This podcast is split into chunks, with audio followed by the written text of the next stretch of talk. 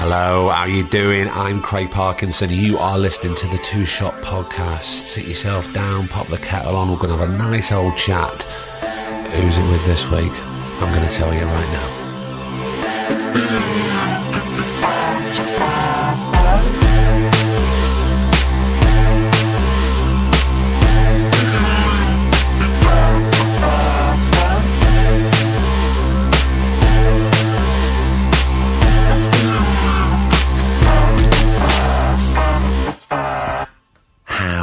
Devil are you? It's Thursday. It's the podcast. It's the Two Shot Podcast.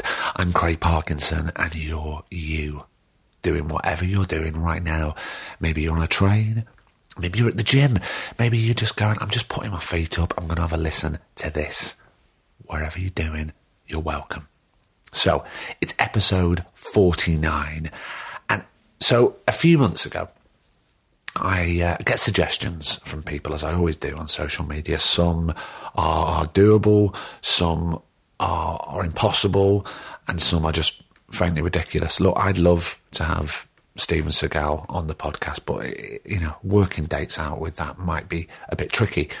Now, one of the suggestions we had was Jimmy Akingbola what this person didn't know is that I was already in touch with Jimmy and we were working out dates because he spends time in LA and he's over here. And of course, we're constantly running episodes of the podcast and recording, so it's finding dates and time as it is with all our guests.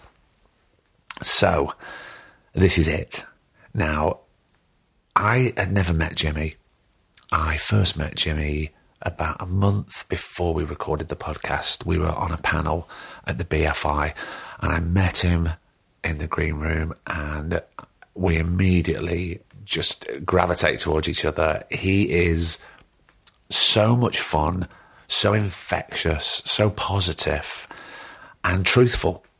And I loved spending time with him and I loved recording this episode. And I think you're going to love hearing it. There's a lot of love there, a lot of love for Jimmy. So please do whatever you're doing. Slow down on that treadmill. Close your eyes on that tube. Put your feet up. Pop the cup of tea down if it's too hot. I don't want any accidents.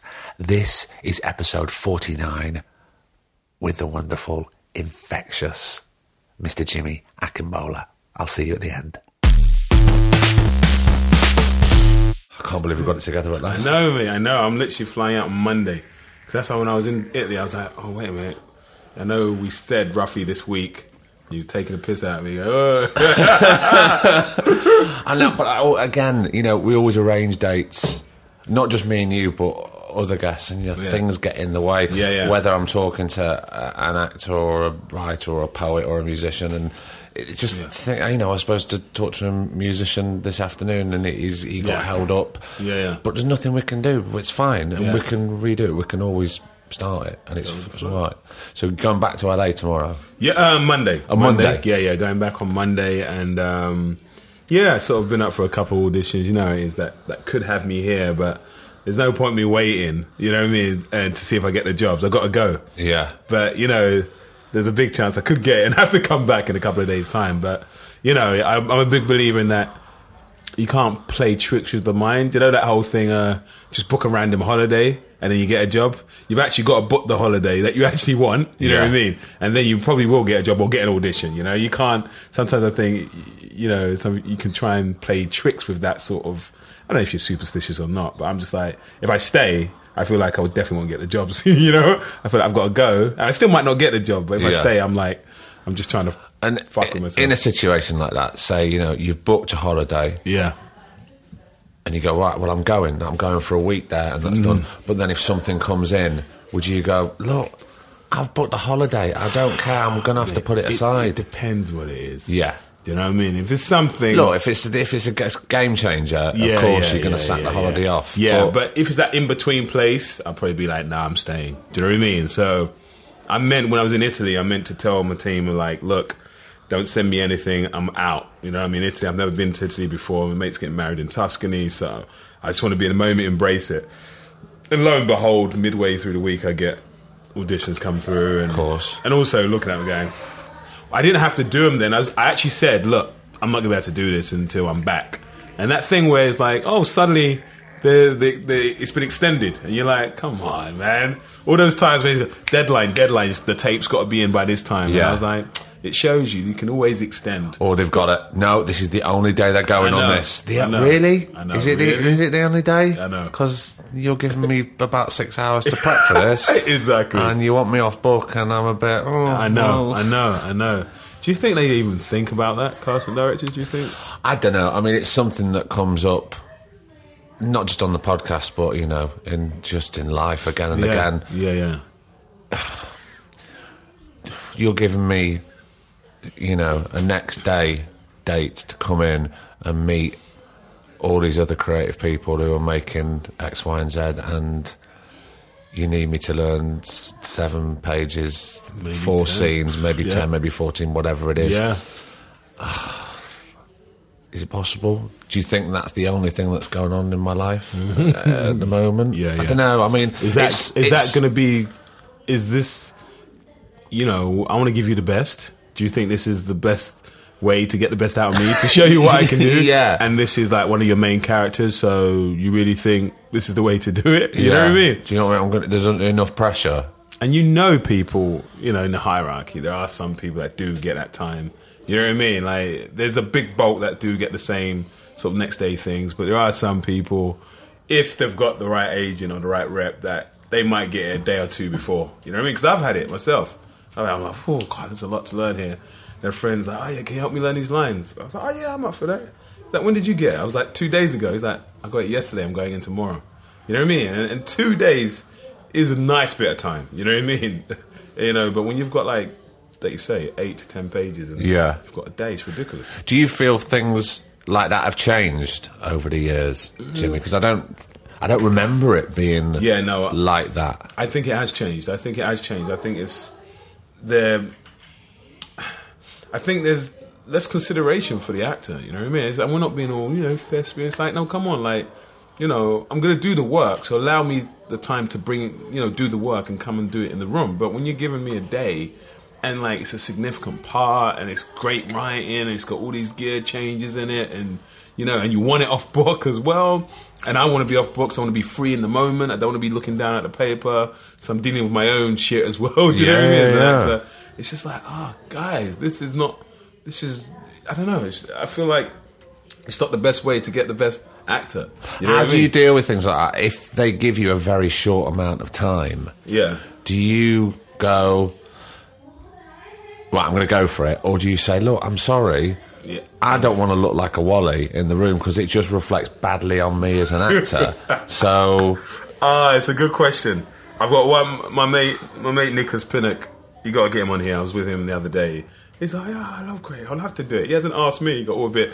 So you're gonna have we to. at the moment, I, I think I met Nicholas wants uh, uh, like a do maybe Okay, a year alright. ago. He's through friends, friends, but we don't have a dialogue. But look, All right.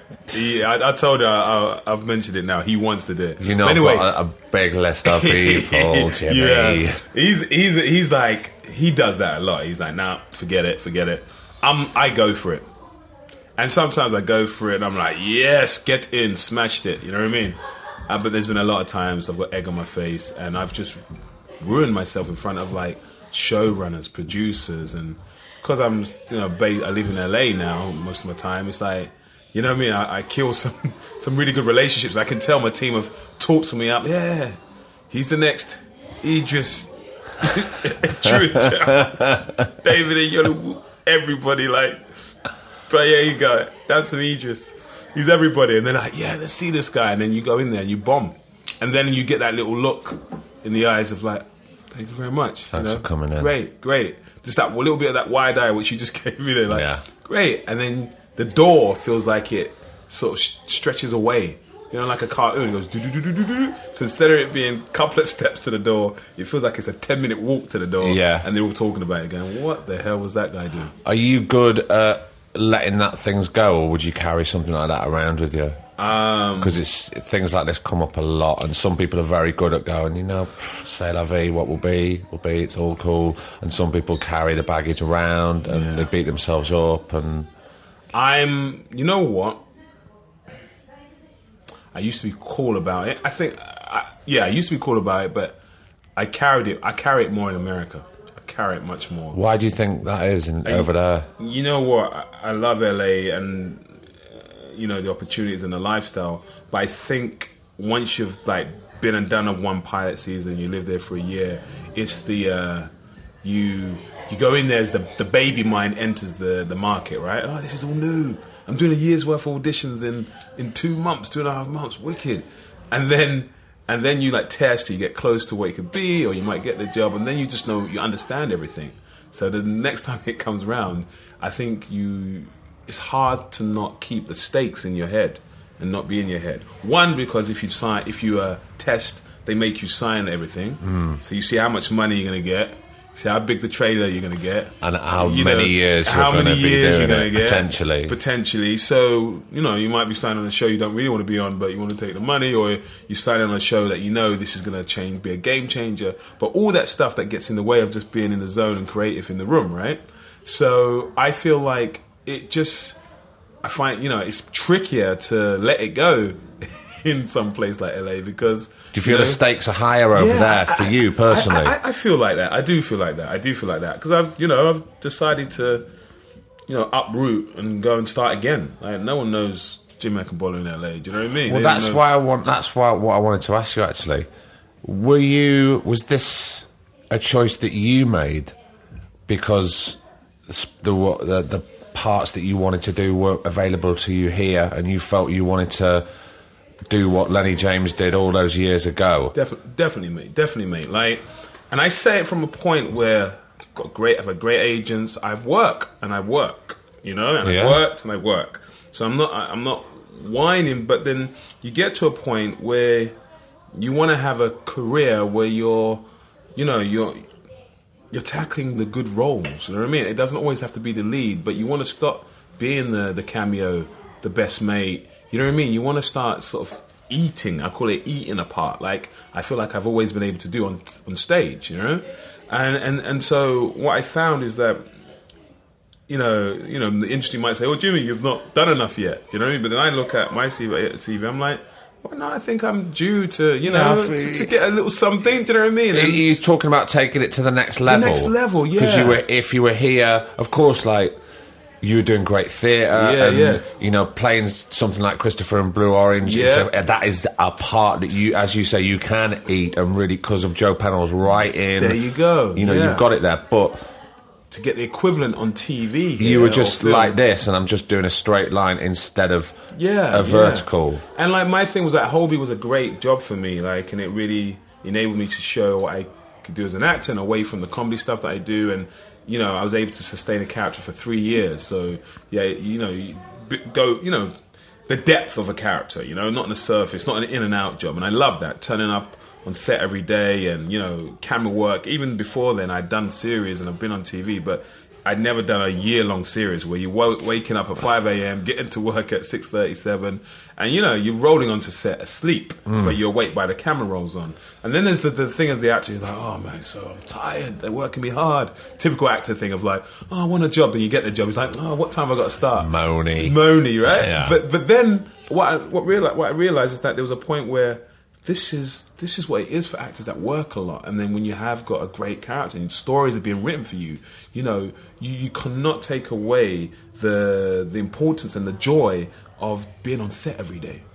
And there's the point you forget the camera's there, and then that's that's when the playing, the freedom comes, and then Yeah. you learn. You can make mistakes. Oh, that episode was terrible, Jim. I know. I tried something new. Next next week's episode is going to be different because you know you you're able to look back at your work and see. But how lucky that, that you were doing something like that. That it, that Holby it is a machine. Yeah. I mean they're long days. Long days. and you're on once a week. And what is that? They're like, an, an, are they an hour? Hour, Yeah, yeah. that's No advert, so, so- that's a that's a lot of page count in It a was day. great, yeah, and I thought it was the best bit of you know training for me. You know, it wasn't my first TV, but working like that. But yeah, coming out of that, I thought the industry to almost go 9 p.m. You know what I mean? Even I was doing Rev at the same time, so I was doing Crackhead Mick and Matic at the same time. I just like for me to tip it over that line. Do you know what I mean? To to to have a role like you know when I look at like my peers of great people like like Warren Brown, like I love how he's moved through. Do you know what I mean? You know, besides Luther, do you know Yeah, I mean? Yeah, that, yeah. that cop show that obviously there was a shooting, so he didn't go ahead. But, Yeah. You know, when I look at something like him or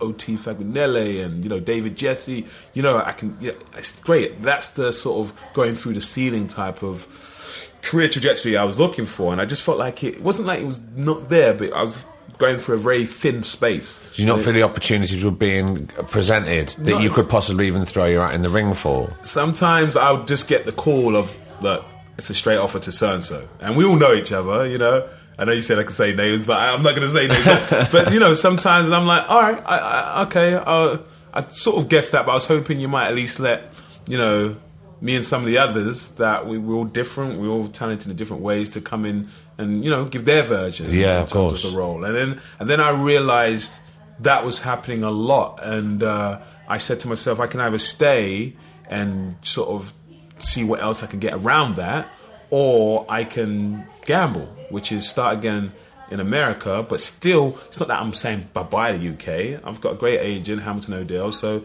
let's self tape. And I risk missing out going in the room here, but actually, what I'm getting is a whole new market. You know what I mean? And uh, and I love the challenge. Do you know what I mean, uh, Craig? I love to be challenged. And um, after four months, I got you know um, Arrow. You Yeah. know, and yeah, it's CW. It's a super, it's a Marvel superhero thing, but we don't have anything like that here. The closest thing to that here would probably be Doctor Who. Do you know what I mean? Uh, I've never had an audition with Doctor Who.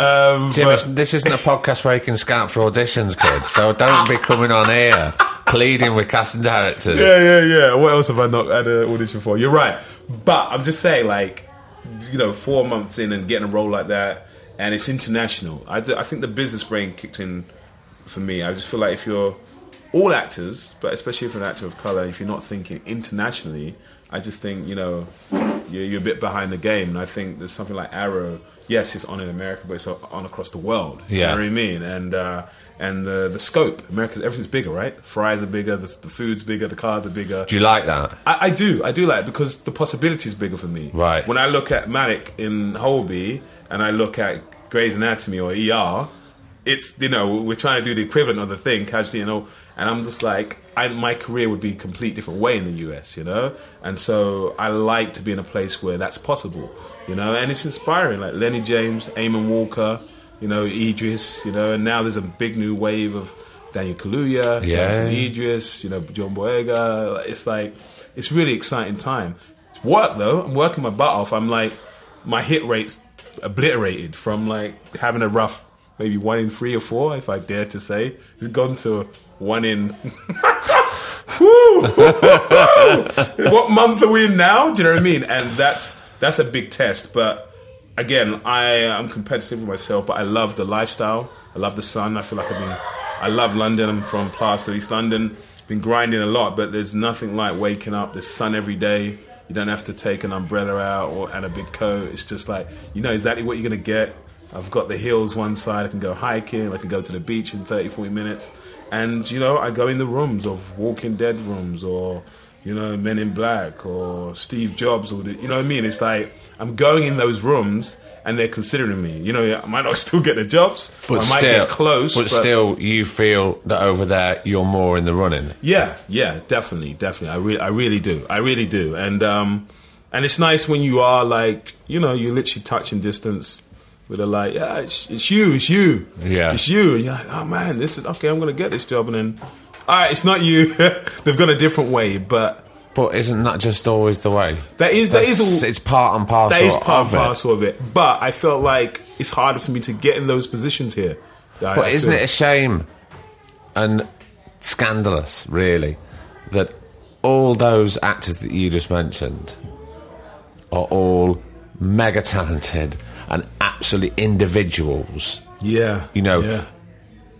What Lenny does compared to what Eamonn does or Yeah. what Idris does, Yeah. all very different, but all fantastic. That they felt they had to go over there to generate the work when we should be t- nurturing uh, homegrown talent over here. It is a shame. It is a shame. I, I- and I wonder, like, what is it? Sometimes I think it's the one in, one out. You know, like we have you know agents in hustle, so we- you know we don't need any other sort of other actor in a leading role. You know what I mean? Or I know. you know we just- we have Luther, but okay, cool. But why can't you have another series where someone else is a lead, another drama, or you know?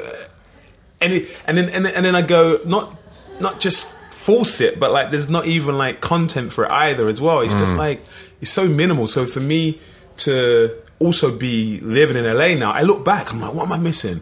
You know, and I look, I watch all things. You know, Yeah. A bit of Halifax, you know, Midwife. You know, I haven't watched Downton yet, but you know, I love it. You know what I mean? Um, uh, and yeah, I can see lots of shows, but it's rare that I see shows with you know some of my peers and friends that I'm like they're brilliant, talented, and they're due. I'm like, well, what, what they doing? Where are they? Because if I see them and I'm like, oh, that gives me that's a that's a like a bit of a a monitor of like, oh, Jim, man, maybe you could have gone up for that. But I'm not. I'm rarely seeing that. Do you know what I mean? And if I do see people, there's it's still a bit like the friend or the fourth, the fifth, and I'm like, no, you know, I'm all about earning your stripes, but there's a lot of people. Do you know what I mean? And I'm not just talking about actors of color, or whatever, people like yourselves, and like it gets to a point where you are you within the list? Are you on the list, Craig? You know what I mean? No, are you no on one the te- list? no one tells me nothing, Jim. I don't know. But you do, you, do, you, do you think anything's changing and moving in the right direction in, in regards to all this? Uh, in terms of here in the UK, Yeah. I've got to be honest with you. No, not really. I feel like there's a lot of talk And not a lot enough, of action. Not enough action and doing. I, I, I really feel like there's lots of like panel discussions like we were on the other day. Yeah. And, uh, cool. It has to be talked about, but I'm like, I'm tired of talking and no action afterwards. You know, and um, and um, What do you think needs needs to be done? Because of course everything starts with a talk, yeah, yeah, but as you say, we can fucking talk all day long. yeah. I But mean, if if, no, if there is no change and nothing's going to happen, what is the actual point? Not that we need to go at it as me and you have spoken Yeah. about with any sort of anger or aggression. No, no, no. We need to speak openly and calmly and honestly to Mm. move upwards. Yeah, yeah. I mean, it's a lot really at the top. The top, like you know, we've talked about like the gatekeeper Yeah. level. You know, I think you know those people that are saying yes, that are that are picking the content. I think you know we, we need to look at you know how you know diverse and inclusive that group of people are. You know. Because you know you might be from a certain place and might not respond respond to a certain bit of material, and if everybody's from a certain place, and then they're only going to be responding to one piece of material Yeah. and they're not going to be seeing things that like, like that you would see that I would see. And so if you have a mixture of that, then I would say I'm hoping that would change the type of content that gets commissioned. But then also you got to be open to different content. And then you get into the thing we're in a smaller pond here. So yes, you know you got your Tony Jordans, your Abi Morgans, and like you know the Moffats. Brilliant, brilliant writers, but where's the space for that person that maybe hasn't written anything but has got some serious chops? So, what about some script development? And can we? Is there an hour slot on our channel that we could dictate to Yeah. raw great talent? A bit like Yeah. it reminds me of the, back in the day. You had like Made in Britain, and you know, on ITV was there's like gritty drama as well. Maybe they were big names, but I feel like there could be a place on each channel that was just like, even if it's an hour, an hour here or a half hour here, that could sort of, but it's got a proper budget, it's the Yeah. proper team. Yeah. Because the other thing that will happen sometimes when I think these new things get commissioned, I look at them, I'm like, the money's not in the show. I can look at it, the money's not there, or Or, or that script isn't speaking to me. Yeah, it's not speaking. That's for a certain type of. I, I'm not going to class bash, but it's for. eh, Well, I, how can I Yeah. connect with that? Or mm. how's that going to speak mm. to my mob? Or I know, or or actually, why have you not sort of? Sometimes I think scripts uh, that, that script looks like it needs more work. So now you've, you've you're going, look, we've done something, but you've not really backed it with the money. Yeah. you've not really gave it the support and the script development that it needed, and it's on at twelve thirty at night, and it's not that great. And then it doesn't get the viewing figures, and then you're like, "Whoa, we tried." It's like, no, you didn't try. You what I maybe mean? maybe that's why it's on at twelve thirty at night. Yeah, well, Barry. well, well, that thing though, like, well, we did something. and That's the only stop we had. I feel like sometimes there's a bit of like, now let's not do that. So I think it's the top tier, and then I think it's about you know the content, the scripts coming through, and uh, and if some of the big names are not writing it, I get as a channel you don't want to risk too much, but let's put something in place where you can risk a bit. so we can get the new names through. Isn't it all about risk, though? It should all be about we. You know, look, we're not doctors or heart surgeons, we- but you know, as creative actors, we we, we do take risks. We want to take Yeah. risks. Yeah, yeah.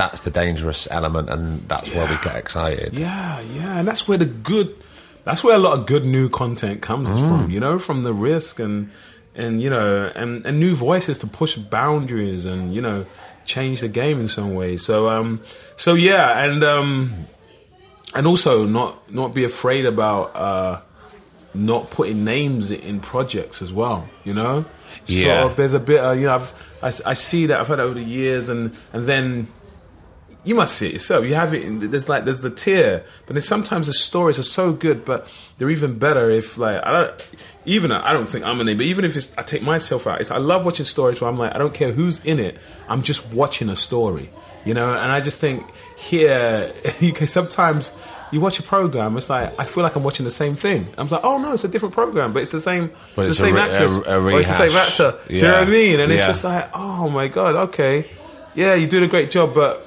was there no one else available? You know what I mean? And it's on the same channel. I get it, you're supporting your high end talent, but I'm like, let's let's mix it up. Surely there's there's enough for The door needs to be open for, for a bit more Yeah. more people. You know? So, Jim, we know where you are Yeah. now. Yeah, yeah. You're here. I'm here. But I want to go back to growing up. Insert, insert special effect there. so, tell me about growing up in Plasto. Yeah, yeah, yeah. Is that how you I like the pronounce it? Plasto. Is that how you pronounce it? Pla- I say if you're really from East London, you say Plasto. You know, but if you're on a I'm train, from, Jimmy, I'm from Blackpool. fair enough, fair enough. But then on the trains, you hear "Welcome to Plaistow" sometimes. But yeah, Plasto, born and bred in Plasto, um, in a Plasto hospital that is no longer uh, Plasto Hospital. It's a, it's I think got turned into an ambulance place, and now it's some random thing. I don't know what it is. Uh, actually, I don't know if you know a music producer who does all the pure garage, like pure garage. Nineteen, no, Danny Donnelly. Anyway, I bumped into him in LA, and he was born in the same hospital. So I'm like, it's rare that I meet people that were born in Plaster Hospital because he got shut down quite early. So yeah, I was in East London. Where do we start? My Jimmy Bamidele, Olatukumbo Akingbola, Nigerian, Yoruba. Uh, my mum and dad came over, I think, in the, um, I would say late 60s, I think, you know, early 70s. Um, From Nigeria. from Nigeria, Yeah. yeah, from Nigeria. Uh, there's, uh, I've got a brother, eldest brother called Shola. Then I've got a sister uh, called Maruki, but we call her Bumi. Uh, and then I got another brother, who's a few years older than me, called Shegan. You all get on. You- good, we all- good relationships. Oh, good relationships, yes, but uh, my, upbringing, I didn't grow up with them.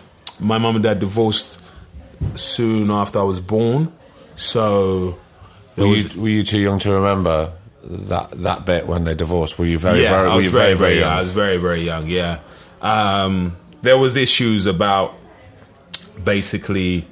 Uh, my mum went to Nigeria, and apparently my dad was like they would plan every time they would uh, be preparing for a baby. Yeah. And apparently my mum went to Nigeria, came back, and uh, he didn't remember planning for a baby, and I was not, you know, I was on my way, and so they divorced uh, on the basis of some of that and not getting on, you know, uh, and then so I was with my mum, my two brothers, my sister went with my dad, and then my mum. Where did where did you, your your dad? He go? went to West London. He went to Right. West London. I think it was in. I think it was in West End London area. Yeah, Uh, no, and then, yeah, originally we, the family was in West London.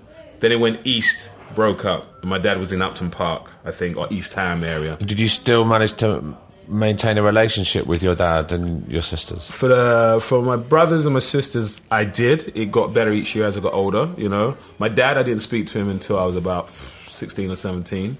Um, I was in a foster home for a bit uh, because Oh, okay. Go back because the last thing I heard, you were with your mum. yeah, So what happened there? if, if if you yeah, don't mind no, talking no. about it, we, My- we don't have to discuss anything you don't want to. No, it's my mom. Uh, my mom's uh, suffered uh, from schizophrenia, so looking after me and not being well mentally well. Uh, I was in a foster home till she got better. Right. But you know, with that illness, it's a it's a tough one. Mental illness, you have a lot of relapse and stuff like that. Um, and so, Were you old enough at the time to be aware of that, that your mum was ill? uh, yeah, well, yeah, yeah, yeah. The more, so basically, what happened? I got fostered by a foster family, a white foster family in East London, beautiful family um, that replicated my family. You know, so I had two brothers. Dean was the eldest, then Adam, and then a sister called Denise.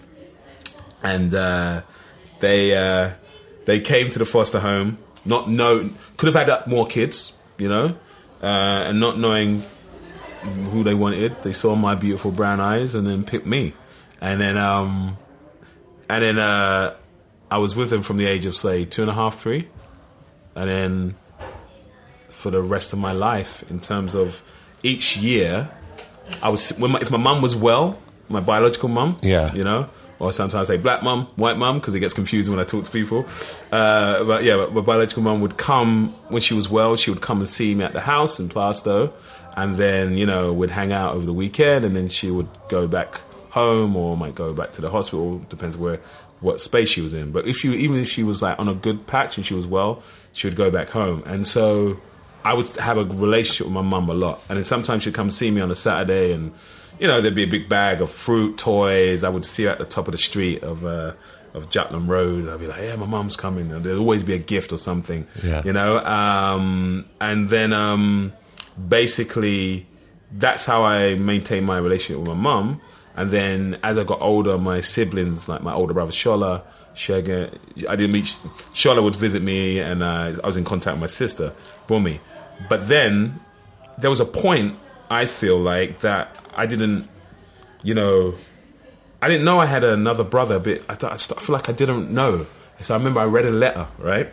My mum, my biological mum's visiting me at my foster home, and then she's, I, I find a letter, and I thought I, I, I had written it because it's asking for like a Game Boy and all these things, and I'm like, I don't remember writing this.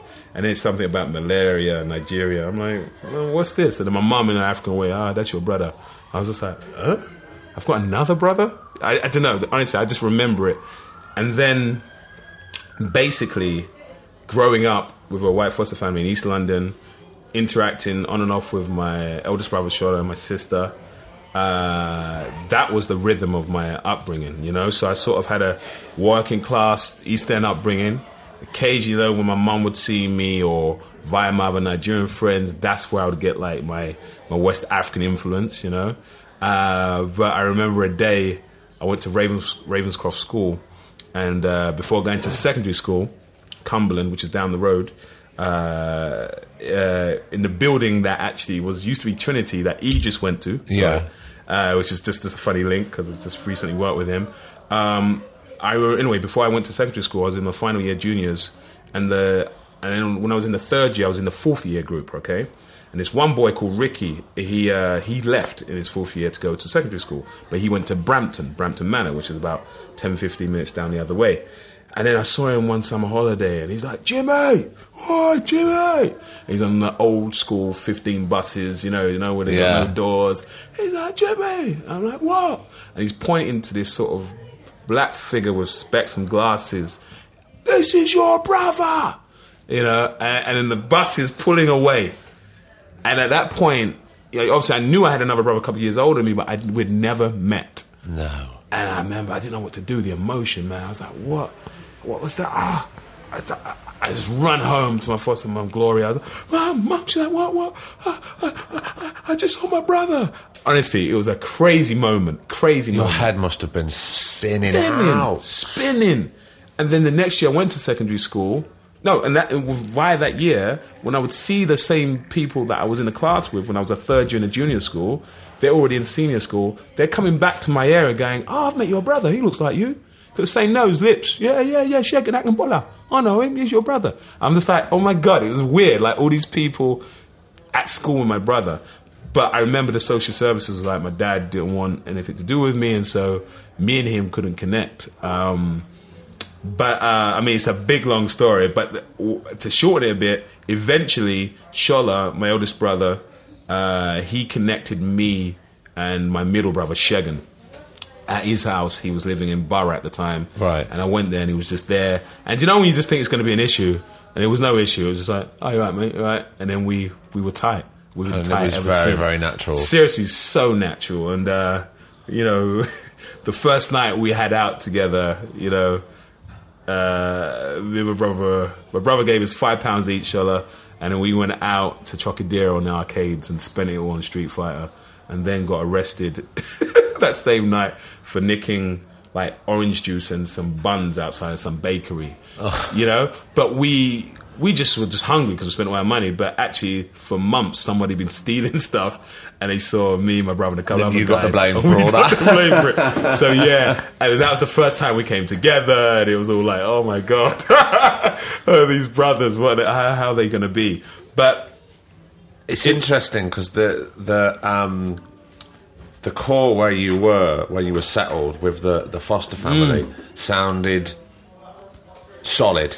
And, and you were settled, and then around this was your biological family that's very frenetic mm-hmm. and, and chaotic. yeah, yeah, yeah. How was that hard to process for you? No, I would say my foster family, like my, you know, it's again, just because it gets confusing, they're amazing. You know what they taught me? The capacity of unconditional love, right?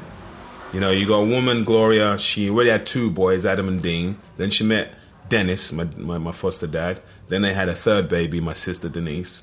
So at that point, they could have had another baby. And then they've the capacity go to go, oh, there are kids in a foster home that, that could, you know, why don't we just help them. And then, in those days, in the you know, I don't want to give away my age, but you know, you know, of course, I I'm a, know, I won't I'm, I'm a 2000 baby, obviously. but in those days, to to have, I know the love, the courage to go. I'm going to pick this this beautiful black baby and and bring him home with me, and I'm, and I'm going to push that pram down the Barking Road with the three other children around me as is mine. I'm just Yeah. like, like I've asked them recently, just Christmas. I was like, I had to ask them. I was like, did you not ever? Was it never an issue? They're like, what are you talking about? No, son, just loved you. I'm like, no, but it's a big deal. They're like, why is it a big deal? I'm like, wow, they're they're different. Do you know what I mean? And um and so unconditional love, but also they were grounded. Do you know what I mean? They was they were settled. I had a a settled upbringing. Uh, I had a, I was just I was never the foster boy.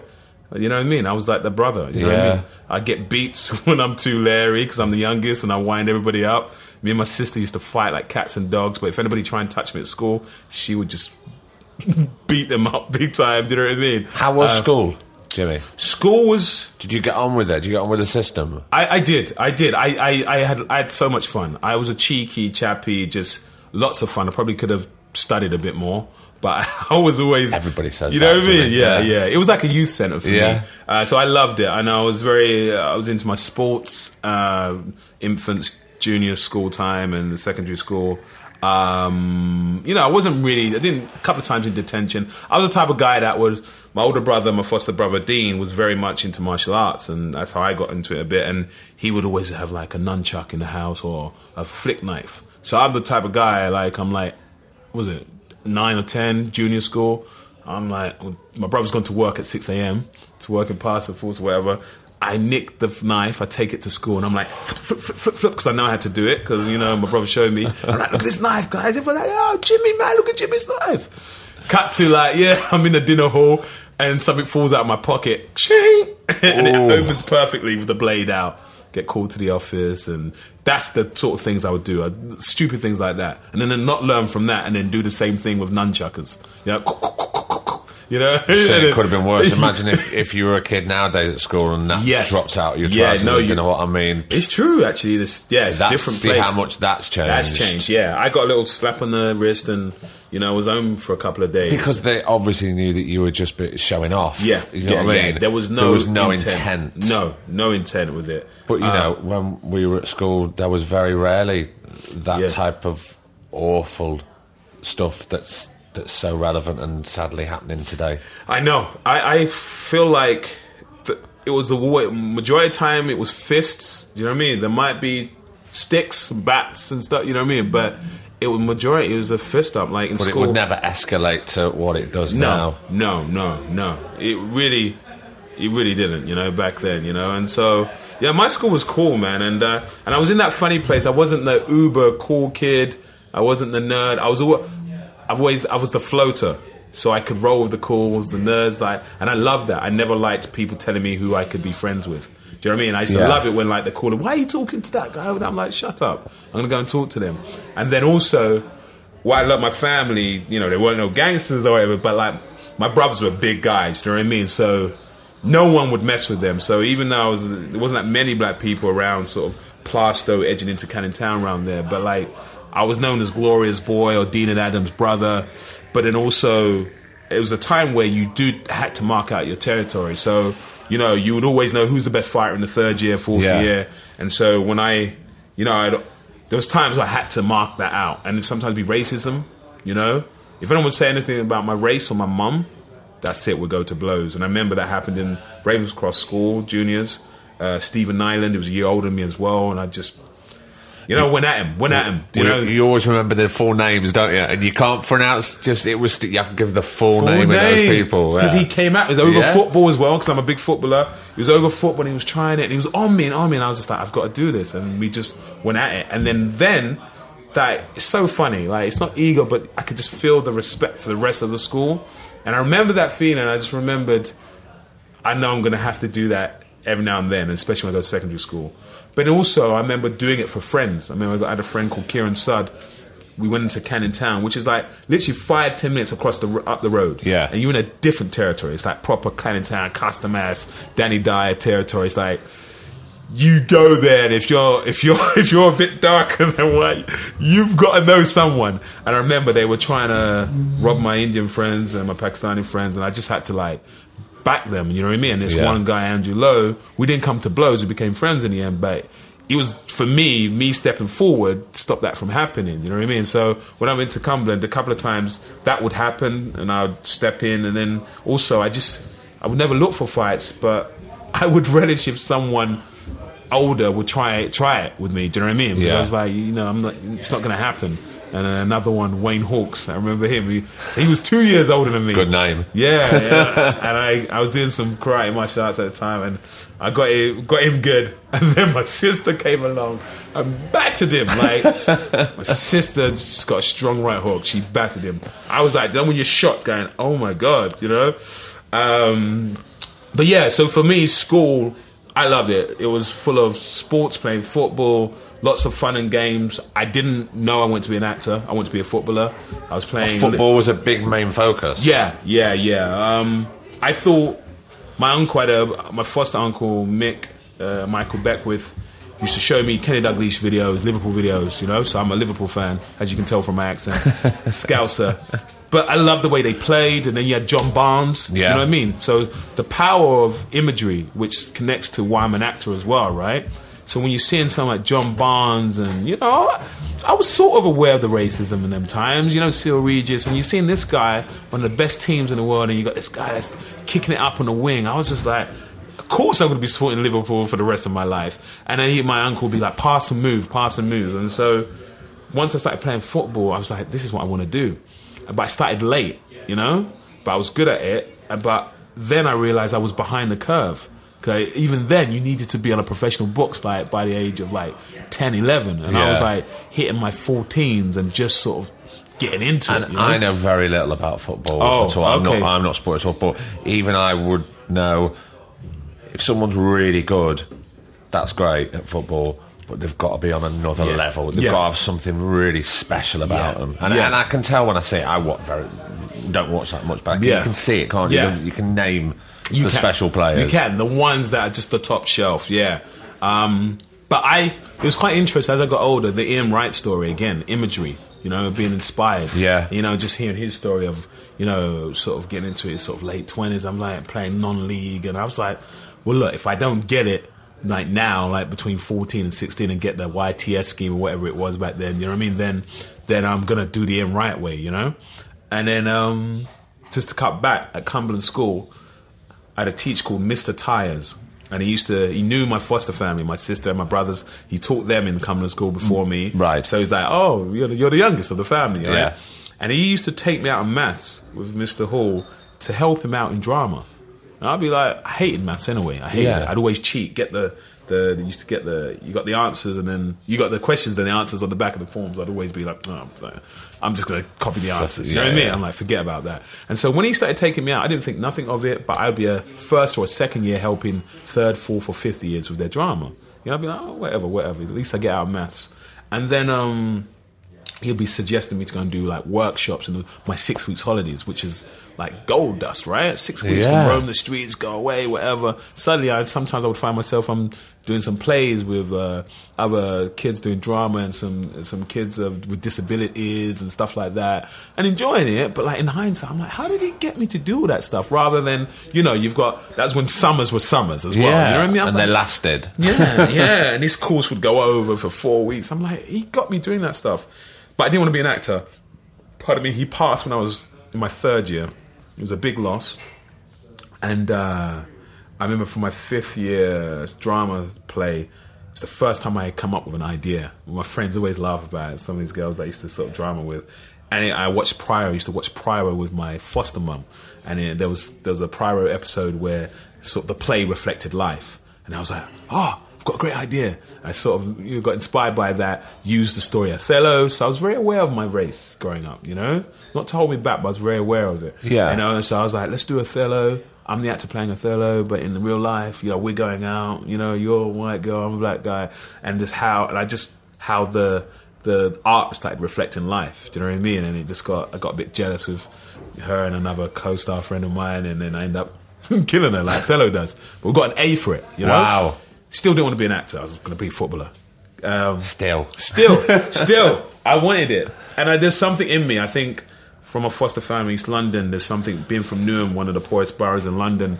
There's an expectation that you can't succeed and do stuff, and I, and I think I, my mum was always, I don't know, yeah, my mum Gloria is always, you know, go for it, go for anything, never have regrets. You know, try that. Uh, my dad would be like, oh, he's just did karate. Why does he want to do judo? Well, like, oh, let him do his thing.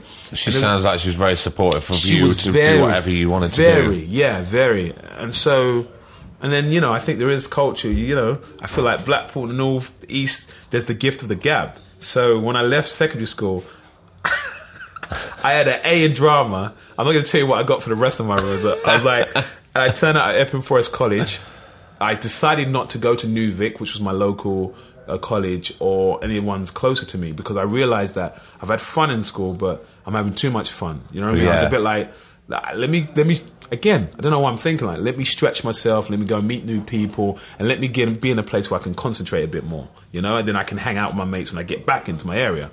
So I go to Epping Forest College. Danny Levy recommended it to me. He's a friend of my brother's. Uh, Adam, my brother Yeah. you know, and and the link there, Danny Levy, my brother Adam Kelly, because he had the name of his dad, not my foster dad Dennis, his surname Crow.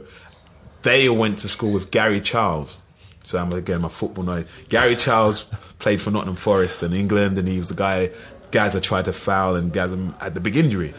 So anyway, Danny Levy said you should. He's trying to be an actor, and he said you should come to Epping. I go to Epping.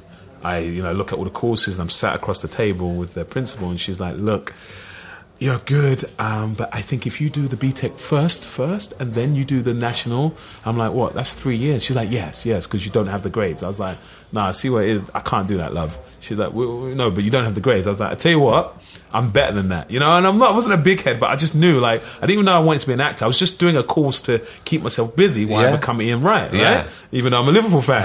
so I'm like, look, this is. I tell you what I do. She's looking at me like, what's this kid doing? I was like let me do the BTEC national diploma, all right? And because I'm better than it'd be a waste of a year doing the BTEC first. And uh, and she's she's like, but you don't have the grades. I was like, well, look, what else can I do to make that happen? She's like, okay, what if you retake your English and at the same time you do the BTEC national diploma?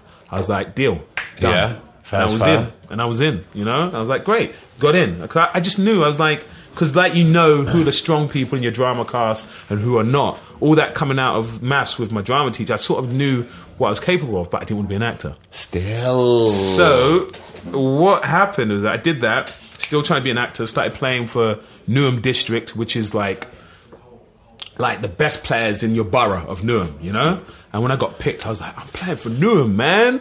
You know, I'm like, this is a big deal. Like, from there, a lot of players were already on like books of West Ham or Wimbledon and stuff like that. Mate, when my first game, I realized I was so far off the pace. Like, like kids my same age, so much stronger and faster. Like, I remember a tackle. This guy Campbell from Langdon, he tackled me once. It was like my whole body broke. Seriously, it was like my whole body broke. I was just like, what is going on here? And then it affected my speed, my touch for the rest of the half. Yeah. I got brought off at half time, and then like that was a eye opener of like I've got to get stronger, I've got to work harder, you know. But I still wasn't going to give up. Anyway, back to Epping Forest College. I wanted to be an act. Uh, I wanted to be a footballer, not an actor. But the first week, once I got in, they would, their assignment was to write a monologue, fact or fiction, and perform it in front of the first years and the second years that were there. Yeah, I was a BTEC National Diploma. I was very shy. I was very shy as a kid. You talk to me, I'd be like, you'd be like, sorry, mate. I'd be like, yeah, my name's Jimmy. I don't know what. I was very shy. But if you got if I was performing or something, doing some poetry when I was in the infants or juniors, I sort of come alive. But in my everyday, I was very shy. And so when I did this sort of monologue, I wrote about this time when me and my uh, biological brother Shegan got arrested, and I just elaborated. I elaborated how we got arrested. I elaborated that the when my dad came, it wasn't my foster white dad. It was my Nigerian dad that I don't e- I don't even know. I've not even met him. Yeah. But because of people like Gina Yashere, Eddie Murphy, Real McCoy, and all these you know, comedians and stuff I watch on telly, you know, you know, train planes and automobiles. I was like, I just got creative with it, you know. So I played the African dad. I played myself like the the street rude boy, listening to Junglist, and it was great. And I got a standing ovation. All right. And in that moment, I'm not lying, Craig. It was like I want to ask you actually what your moment was for becoming an actor. But that moment, I did the speech just because I was told I had to. I'm like, God, it's going to be a hard two years just to get through this because they're making me write stuff, right? You know. Yeah. Uh, but I did this performance, standing ovation, and then it was like an arrow into my chest. I was like, oh my God, I am buzzing. I just create, think mic drop, like, Yeah. you know what I mean? For the rest of my life, I was like, I'm buzzing, like, in a better way than I, than I do when I score a goal. You know, uh, they're all standing. I created these characters. I love the laughter. I'm going to be an actor. It's And I was- infectious. I was 16. I was 16. I was like, all right, I'm doing this. I'm going to leave this college in two years. I'm going to go to drama school because I've seen these newspapers called The Stage and all the drama schools in the back, and I'm going to become an actor. And here I am talking to you now. Uh, Did the football thing peter away, or did you still? Kept it up. Yeah. Uh, when I went to ALRA Drama School, I got into ALRA when I was you know, still a pup. I was like wasn't even eighteen, and then um, I kept playing football in the middle of the week. I started playing for Clacton, uh, again a semi-pro team, and I was like, I can still do this. But then I fell out of love with it because I think the organisation of the the semi-pro club was a bit up and down. Uh, I remember getting put from striker, right midfield to right back, but I was quite good at it. I think that happened with Ashley Cole as well. And then I remember it was hard for me to go to drama school, do nine till six, get on the train from Tooting Bec all the way back to East London Forest Gate, and then train. You know what I mean? For Yeah. three, I, it was too much. And Priorities change when it when just- you're training. You know, you just- just, and you don't have any time to do anything else, let alone try and get a part time job to fund yourself. You know. Well, if we want to talk about that, you know, probably my first year drama school, I dropped out of playing football. I just said I'm not doing it. But just because I the love of the acting was so big, I turned into a fest. I was like, oh, to get up on a Sunday in the cold rain, it just didn't appeal to me. But No. like reading plays and you know, I mean, watching films and TV. It's not funny that it all changed shifted quite quickly. Shifted. I can't believe. Even now, I can't believe it because I've turned into Alan Hansen. I just talk about it like, oh yeah, I could have been, you know, and I, I can talk football all day. But back to what you were saying, because the funding thing is really interesting. Because when we was at the Working Heroes, Yeah. Uh, I got a grant to go to ALRA. So you probably would have been in one of the last years. last years, get yeah, one. yeah, the last one or two years, I got a grant, and I remember what happened. Uh, I uh, I got the letter before I went on my first trip out of the country. I went to South Africa on a youth exchange with Paul Leslie, a, a CBS Youth Project, which was based in Canning Town. And even there, I got offered it he offered it for me for like fifty quid. I was like, nah, nah, nah, I don't want to. I don't want to do it, and then plus I got drama school coming up. Went home to my mum, Gloria, my foster mum. She's like, "What are you talking about? That's a trip of a lifetime." I was like, "I ain't got the money." She said, "I'll give you the money. Call him right now." And I went to South Africa, and then I remember writing to ALRA saying, "Look, I can't afford this, so I'm gonna come and audition for the scholarship." They're like, "Okay," and I'm thinking, "I've got in, but." How am I going to go? How am I going to go to drama school if I don't get the scholarship? Yeah. So before I went on the plane, I wrote out a form to my borough of Newham going, look, my name's Jimmy Akingbola. I'm probably one of two, if not three people that's probably got into drama school from the borough of Newham. You know, I've got my own flat in, in Canning Town because when you leave care uh, at the age of 16, 17, you know, I was brought up right. You either get two grand or you get a flat. I was like, No brainer. I was like, that looks stupid. so I took the flat, you know what I mean? So I was like, I've got my flat, and then also, you know, working class family, I wasn't scared to work. So I was ushering at Theatre Royal Stratford East. Yeah. So I was able to watch plays and get that theatre education, seeing all the great talent there. Philip Hedley was the artistic director. You know, I learned about Joan Littlewood and saw some great actors. So I was putting all that in the form. Do you know in that bit where it says, if you've got any more information? I just went on even more. I was like, look, I've done all this, I've done this, I've done that. And then I went on to this youth exchange, which blew my mind because I feel like, again, working class areas is sort of like you feel like that's everything, and then you, it's that one experience when you come out of your area, and let alone out of your country. Yeah. Two years after apartheid as well, I'm sat in like you know Joburg and in the office where Mandela sits to delegate. I was just like, this is mind blowing. But then I'm speaking to kids about education and seeing how they value education.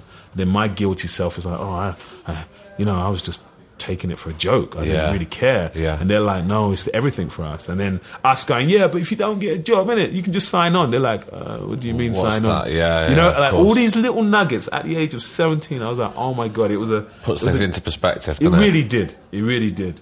And then I learnt my uh, Malvolio speech. Sorry, I keep hitting the mic. It's all right, don't worry, man. So I'm getting a bit aggressive. now. uh, I learnt my Malvolio speech uh, when I was in South Africa Was this for the scholarship? Or for the scholarship. Yeah. Came back, did that, thought I did it really well. You know, doing things you don't know what you're doing. I'm doing this sort of stuff. And the guy, Leon Eagles, he's like, okay, that was good. He's like, um, what was you doing with that? Was you holding, you know, Malvolio's cloak and stuff? I was like, yeah, yeah, yeah, yeah. Well done. well done. I thought that was gonna. I thought that had gone over people's heads, but you got it. Well done to you.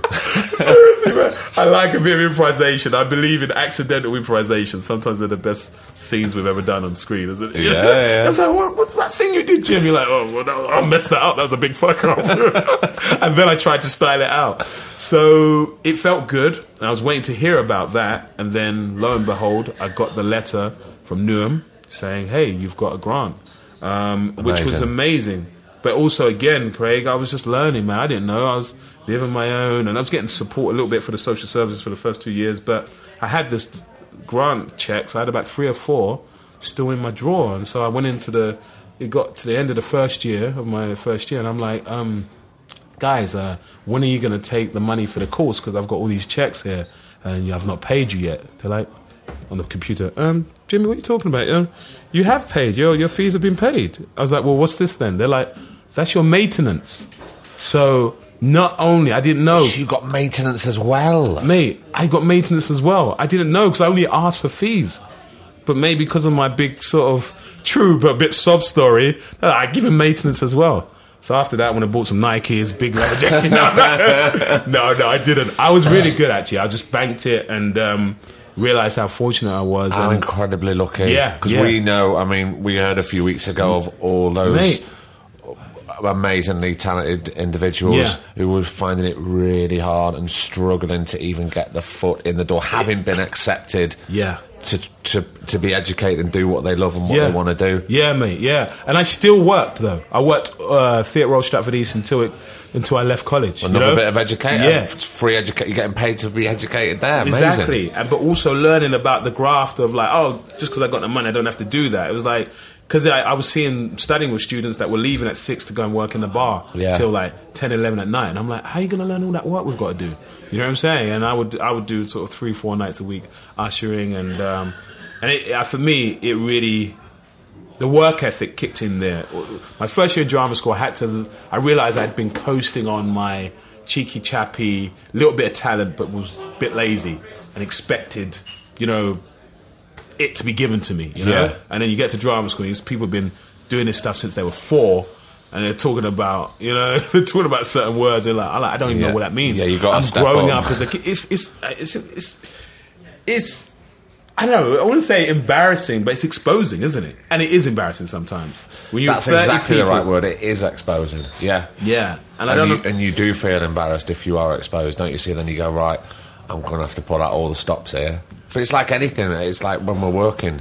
You Yeah. go if you if you don't come in or you don't know this, and Yeah. then Yeah, it- you're going to be revealed. You're a bloody charlatan. I know, and we I know. feel like that at the best of times anyway. I know, I know, because of our self-esteem gets broken. exactly, exactly. I call it the acting, please. Isn't it? You know what I mean? It's like you get the job and you just, you know, you just get the rap just before they turn up. Yeah, and you're like, you're no, like, yeah. but yeah, exposed and and also because I was young. I think I was young. I was yeah, I was the youngest in the school, uh, and so I was still growing up. You know, there's the way I spoke. A little bit more. It wasn't. It was, I don't know just I just spoke normal to me, but they were picking up on my the little bit of the Cockneyisms and my little streetisms and even some of the Africanisms where I'm like, well, I didn't grow up in my African family, but do you know the influences? But it's that- still part of still you. part of yeah. Yeah. And but then when you're 17, it's like, what are you talking about? Telling me I can't talk? Shut Yeah. up. You know what I mean? And you're telling me I can't walk.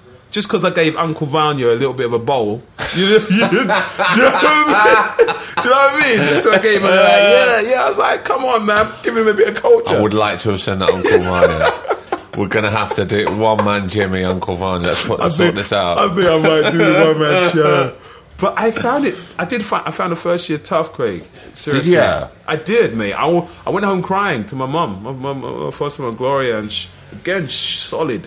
Like her and my and my biological mum, strong women in my life. They do inspire me. Their strength, you know, because of what what my biological mum's been through with the mental health and the divorce and and whatnot. But then also what my my foster mom Gloria, like she's she's the strength for the family. She holds us together, and you know she's been through some stuff as well, and and just been there for us and just solid. And uh, still though, I used to go and bawling to her, crying, and then she'd be like, "Look, you can do this." You know, I mean, give me the hugs and kisses and. Uh, I walk home to my flat because by that time I wasn't at home. I was ten minutes up the road. You know what I mean? I'm, I'm leaving home.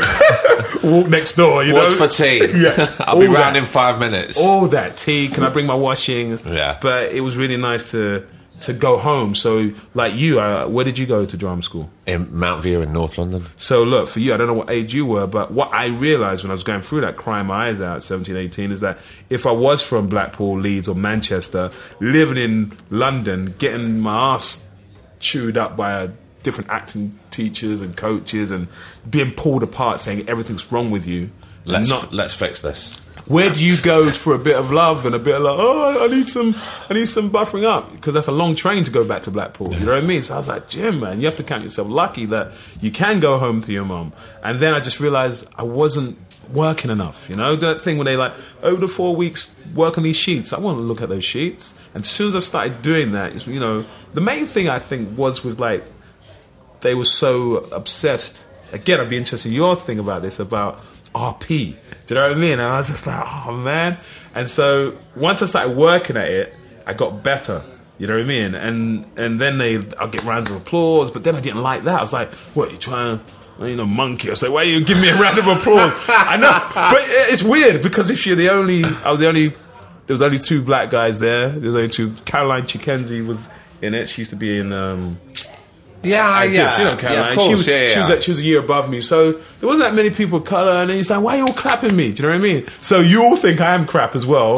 You know what I mean? So you're tight and you're not doing the work, and also you're always being pointed out that you're out of thirty people, you're the only one that can't do the speech or or say it properly, and you know, and so it tested me, man. I I was so confident, and by the end of my first year, I was rock bottom.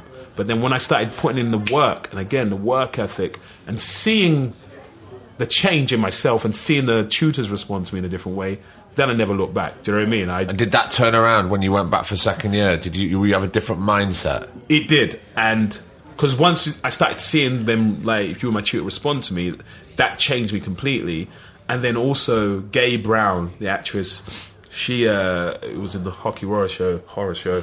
She um, she came and directed me in uh, Doctor Stockman. What's that? Enemy of the People. Yeah. And she just uh, somehow she just gave me my confidence back. Do you know what I mean? I think she could see where it was, and so much so that do you know when you do the rehearsal and you smash it, Craig? You're like, yeah.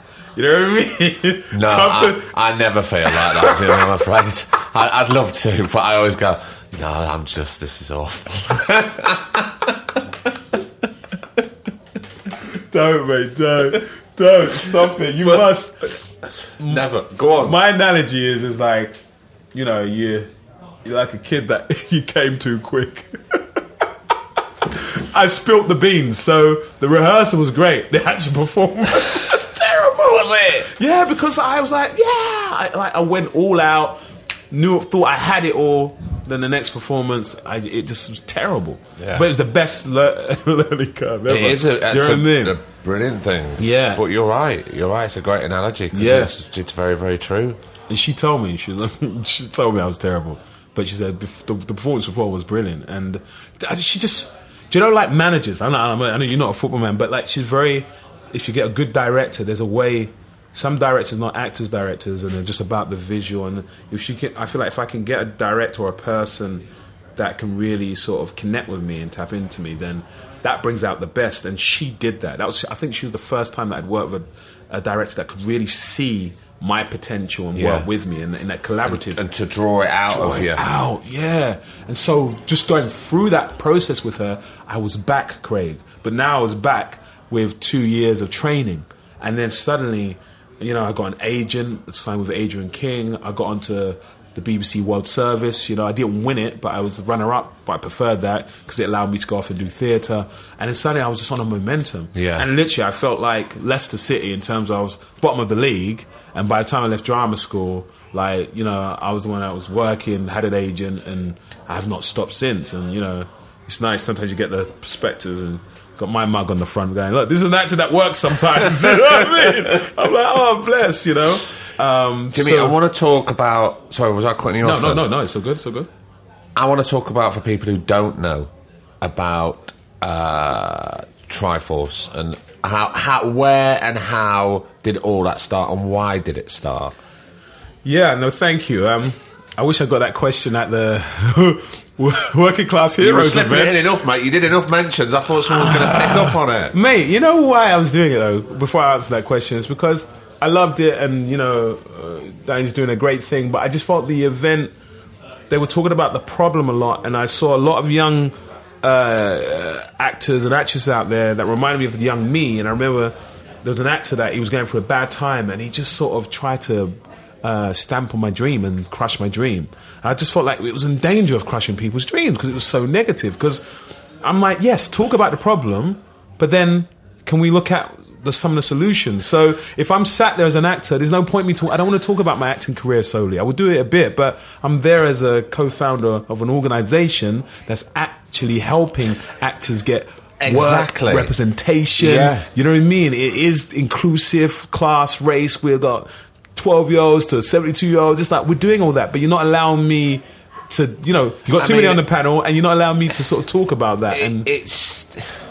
I mean, there should have been a whole debate just on that, or a whole talk just on that. Just as there should have been a whole thing about Stephen and diversity Yeah. school, because Yeah. sometimes people, I, I said to people, "Oh, do you know about this?" No, I've never heard about yeah, it. I know, I know, I know. Oh well, why have you not heard about this? Why have you not heard about Triforce? Why Yeah, yeah, yeah. And there was no programs, even like, even like a little one sheet of paper of just people's names and the websites. But I think the thing is, Jimmy, it, what the the amazing thing that Danny has done, and he, I know he worked so hard doing Yeah. it, was to bring things to light. And I and you know I've spoke to him since, and it is just the start. Yeah. and everything has to start somewhere. True. And I think it's one of the most positive things I've been to. and the only thing that I that I was not annoyed about, but disappointed about which we couldn't have done. It was impossible. That we could have gone on at Yeah. least twice Yeah, yeah. as long, and we could have spoken to every single person in that audience because there was still 34 people with their hands up. But Yeah. it was a he. That was a jam packed day. Yeah, I mean, yeah, no, it was jam packed. You're right, and I and I, I love the fact that he. I, I should actually. I wanted to meet up with him before I went to LA, but you know, I would love to. I'm gonna try and call him and whatnot because it is what he's done is great, and I can see how he's like, let's just start it off and get everyone there. Do you know? Because it almost there was like it took a half hour to get down the other end of the panel. I know, but, but- there's that thing where you've got to bring everybody together at first Yeah. to get the ball rolling. But also, you know? nobody else is doing that and inviting people and going, come down here for less than a pint. Yeah, yeah, yeah. And we can discuss something Yeah, yeah, and try and move things forward. Yeah, yeah, And yeah. I think, you know, we started in London. I think it, it's going to go further afield because obviously. No, I There's, there's there's people up in Nottingham, in Manchester, in Birmingham, in Scotland. you Yeah, know. it's got to go there far and wide. Yeah, but yeah, and we're going to be talking to. I'm going to be talking to him and BFI and. Um, but back to your question, why did it start? I suppose and how and yeah. how. So how it started. And, Actually, and for, for people who don't know, what what is it? Do you know what I mean? Because the people, Yeah. as as with everything, there might be people Yeah. who don't know what it is, and Yeah, yeah. I, I think you know what it is is fantastic. You know, I'm a big fan. So no, no, thank you, thank you. Um, uh, Triforce Creative Network. Uh, at first, we named it as uh, Triforce Promotions, um, and before the, the the starting thing was is that we were doing a play in Edinburgh, me and Fraser Ayres, in like 2002 or three, yeah, three, called People Next Door, and um, he got an award for it. It's an amazing play uh, written by Henry Adams, and I was in it with him, playing a 16 year old when I was in my early 20s. I was like, I don't know how I was getting away with that. Um, but it was a hit, and we were having a great time. Roxanne Silbert directed it, and then there was something we, we kept doing. Uh, it's a carnival vibe anyway in Edinburgh, isn't it? You know what I mean? Yeah. Everyone's out there together, drinking, partying, it's great. But somehow, Craig, me and Fraser would galvanize everybody like the lighting guy, the bar person's got his off days, some of the other cast doing other plays and and we would say, you know, Roxanne would join us, the casting directors, come over to I didn't know what the name of the club was, but it was like five minutes on is it Lothian Road? Be a pound a pint, pound a pop Yeah. alcoholic drink. And we'll get like almost like thirty to fifty people like in the club dancing with us and interacting in a way that they might not really interact even within the theater because they're in different sort of areas of the building. That that's the tech guy you know? Yeah. and on the professional level cool we're tech but i stay with my people. And we and then we get people from other theaters other shows and it would get bigger from 30 50 60 70 and it was just like it was just really lovely. And it was just like it was fun it was drinks partying but there was this thing that we noticed was connecting right? It was connecting and uh and we was like connecting and empowering. Because if someone didn't know something or oh you know like you could be a a young writer but suddenly you're talking to the writer of the hit show of Edinburgh Festival and he's giving you some few pointers. You know what I mean? Or you're you're an actor you're like oh there's Roxanne Silbert having having a Jack D and Coke on the let me go and tap to her you know? And then um we said to ourselves it's a shame that this is only just for Edinburgh Festival, isn't it? Wouldn't it be nice if we could, you know, harness this and have it in London all the time? And then when we got back to London, we started talking a bit more about it. Go like, like, how? What could we do? How could we? How could we do something? And then Fraser had a birthday at the Rex Cinema and Bar, and then after what we did, I actually I think Facebook was new around about time. I think he just did a invite, public invite to our friends in the industry and friends of friends.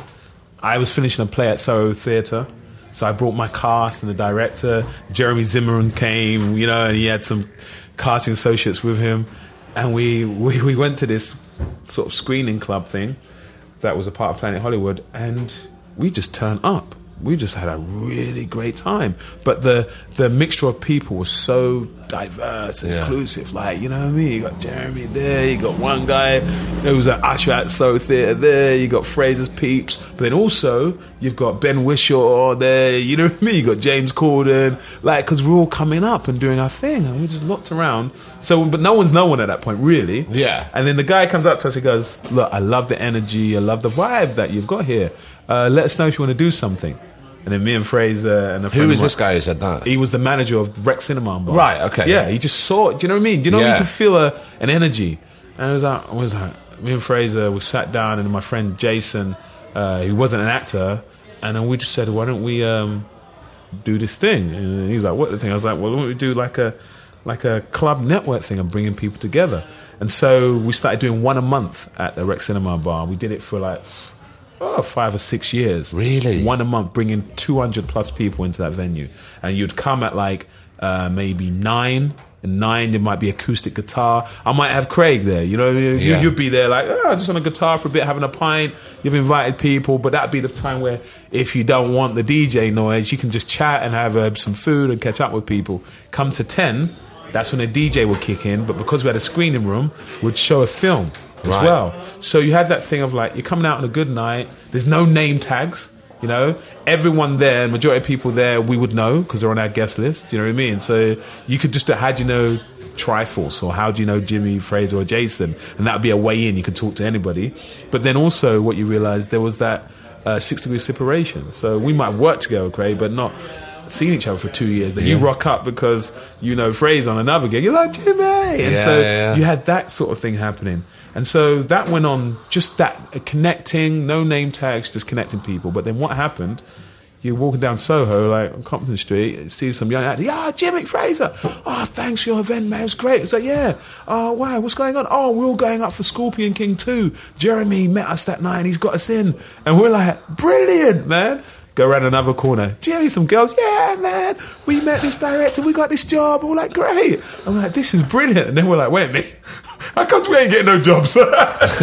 but we were like, that's brilliant. And then we said to ourselves, there it there, there there there's there it is. Yeah, we've we've built a network before we built a company. And then so suddenly, you know, it was like what else can we do? We, what can we provide for the network? And then uh, Fraser wrote a script for TV, a comedy script, and so we did a reading of it in the cinema space and invited BBC and execs, you know, again, people on our mailing list and just fed it in and we did it there. And then that that got commissioned and that almost got on telly and then suddenly we realized we've got the network so we can create platforms. So the reason we did we did the reading is because Fraser's trying to get something off the ground, but he's a new writer. So we were like, oh, right, if we create platforms for new writers and actors. And so out of that, we started with uh, Monologue Slam. And Monologue Slam was a, was a free showcase to be seen by casting directors, agents. I just want to say a free showcase. free, guys, free. mean, it's- Thank, seriously. I know, but it's like yeah. it blows Yeah. my mind. I think it's fantastic because it's there. The doors are come in. The doors open. Yeah, just come in, come in, and also come in and be seen by the right people. First of all, we started And off with get like- advice. and get advice Off and mingle in the bar. people. Do you know what I mean? Yeah, man from Line of Duty's here, man. Go, go talk to him. Do you know what I mean? And like, oh, oh, he told, he gave me some advice.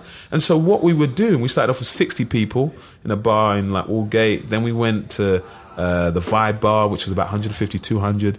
Then we went to the Rich Mix, which was about 350 to 400 uh, to 350. And then we went to Theatre Royal Stratford East, which is about 500, you know? And then we realized we can't just be in London, be London centric, Yeah. but we're a small team. But we so we started hitting up Manchester and Birmingham and Leeds and you know, and then the the, the, the smaller cities like Colchester, Luton, and um, and then that was our thing for the actors.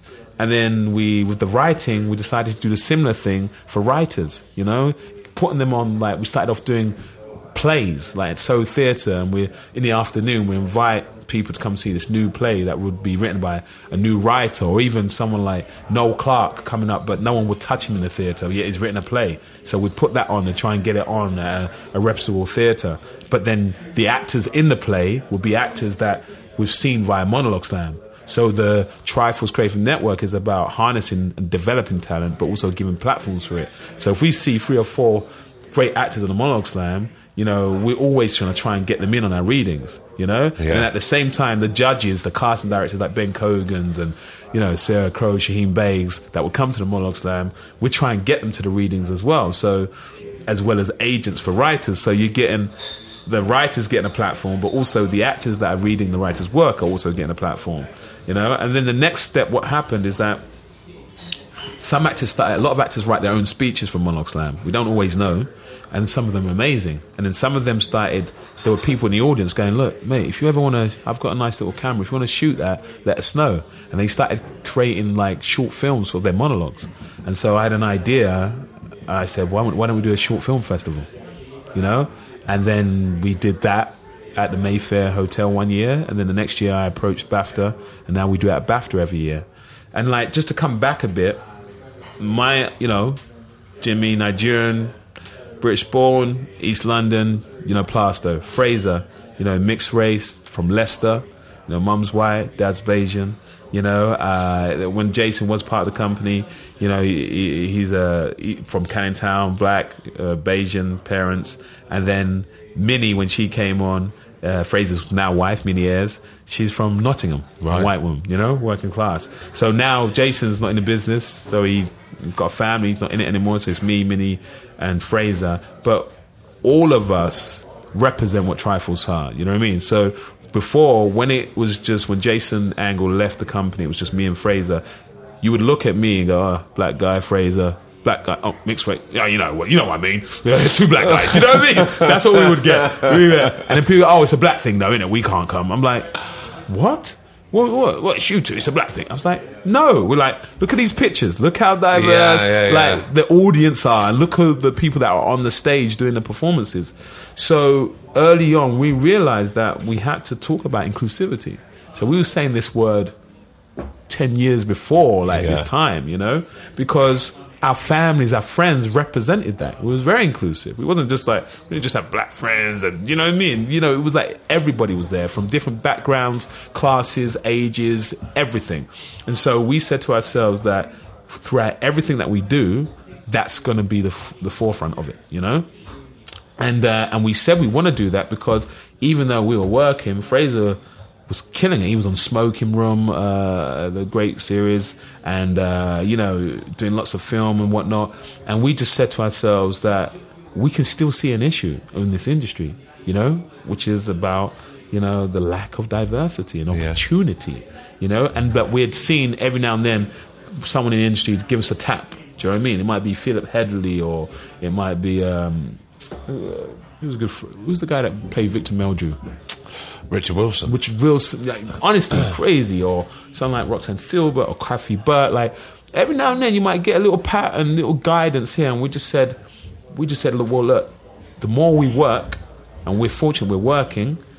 We're not at the top. The people at the top probably could do much more than what we're doing, but they're not doing it. Yeah. If no one else is going to do it, We'll do it. we'll it. do it. Yeah. And that's what we do. And so, me being on Holby for three years, of course, within that time, we've had the whole of the Holby City casting department, as well as the doctors department and the EastEnders. I'm going to get Julia Crampsie. Yeah, I'm going to get her there, you know?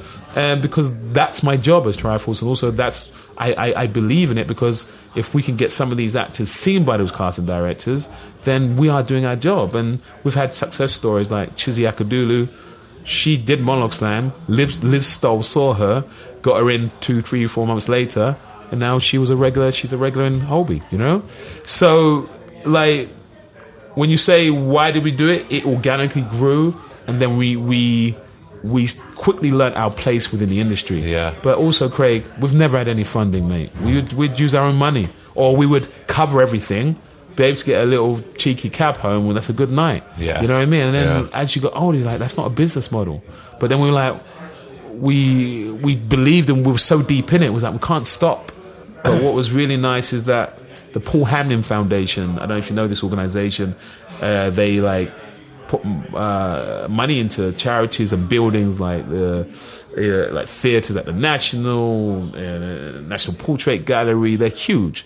We had to go and someone nominated us, and then we had to go and pitch them for a quarter of a million pounds.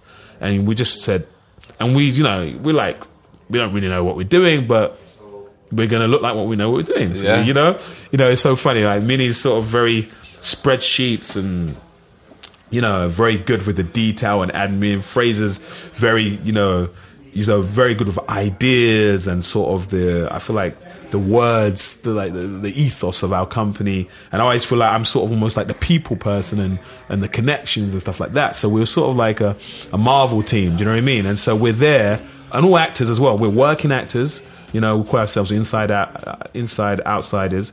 But then we're on the outside because we're trying to go look. We're an organization here and we have no funding, but we're across Manchester, Leeds, Birmingham, London. You, know, name it. You know, we're, we're probably got, around. Yeah, we're not far from anywhere. Exactly, yeah. we're not far from anywhere. We now we know how to execute events. You know, we can we can work with budgets. You know, something that looks too big, we can get it done. You know, and save money. Uh, we've got outcomes. Here are outcomes. We've got a network. There's over fifty thousand people and growing. You, you know what I mean? It's like we had it all there, and it's weird until you you talk about it, you forget. You sometimes you do forget how much you've done and what you're doing. Yeah. And we got that quarter of a million, you know, and and that's the first time we've ever got funding. It's amazing. People said, "Why not the Arts Council?" We just felt like they they wouldn't. I don't know. We just felt like we couldn't in some way, so we didn't bother, and we were just getting on to do it. Yeah. We felt there some things can hold you back. We just said let's let's just get on and do it. And because when you've got 200 people coming and to the networking nights, we're charged like 10 pounds, but then also you would have to be a member to get in that place. So our name again has got you access to a, a venue that you couldn't get into, you know. And so when I why, that's why I love that the film festival is one of the cheapest I feel in the UK, you know, for short films. But it's at BAFTA. When I ask the filmmakers how many people here are, are members, like a small percentage put their hands up. So again, for the day we take over BAFTA on the second of December, and you're bringing in young, older, all sorts of act um, filmmakers from across the UK, and they're having a day at BAFTA. You know, so again, we're like we're smashing down that wall of access. Yeah, you know, and meeting so many different people in that yeah. environment. Again, connectivity, connectivity, which is how it all started. Started, yeah. yeah. And like we got the BFI there, we got Film London there. You know, we we get the top sort of the funding bodies there to do talks. So it's that thing of like, on, on our panels, we the day starts off with from 10 till 6 we have panels and showing the finest films. So the panel might be how to get funding for short films and features. And so we make sure we get all the top people talking to these people that don't know of them or know of them but feel ah, they're not for me. They're not going to give me money. But yeah. we're going to get them to say this is how you get money from us you yeah. know? And give them that information. And so we have all different sort of uh, uh, panel discussions uh, throughout the day, and then the evening we have the red carpet gala where we bring in like you know some named actors and the finest films, and also potential sponsor people for the next year. And uh, and yeah, and we've got with no BAFTA members are there from for the whole day, and I feel proud of that just because a lot of people it is a big day out for them. You know, to yeah. say your film's been shown at BAFTA, it's a big deal, and you know what I mean. We all like to have a little dress up, put on a little blazer, and you know hit the town. Jimmy, uh, it's amazing what you do, and I'm so thankful that you took time to come on and chat. It's always a pleasure. Thank you. Thanks Thank so much you. for coming on, man. Man, we did it. Thank we you so it. much. Cheers, man. Cheers. Thank you.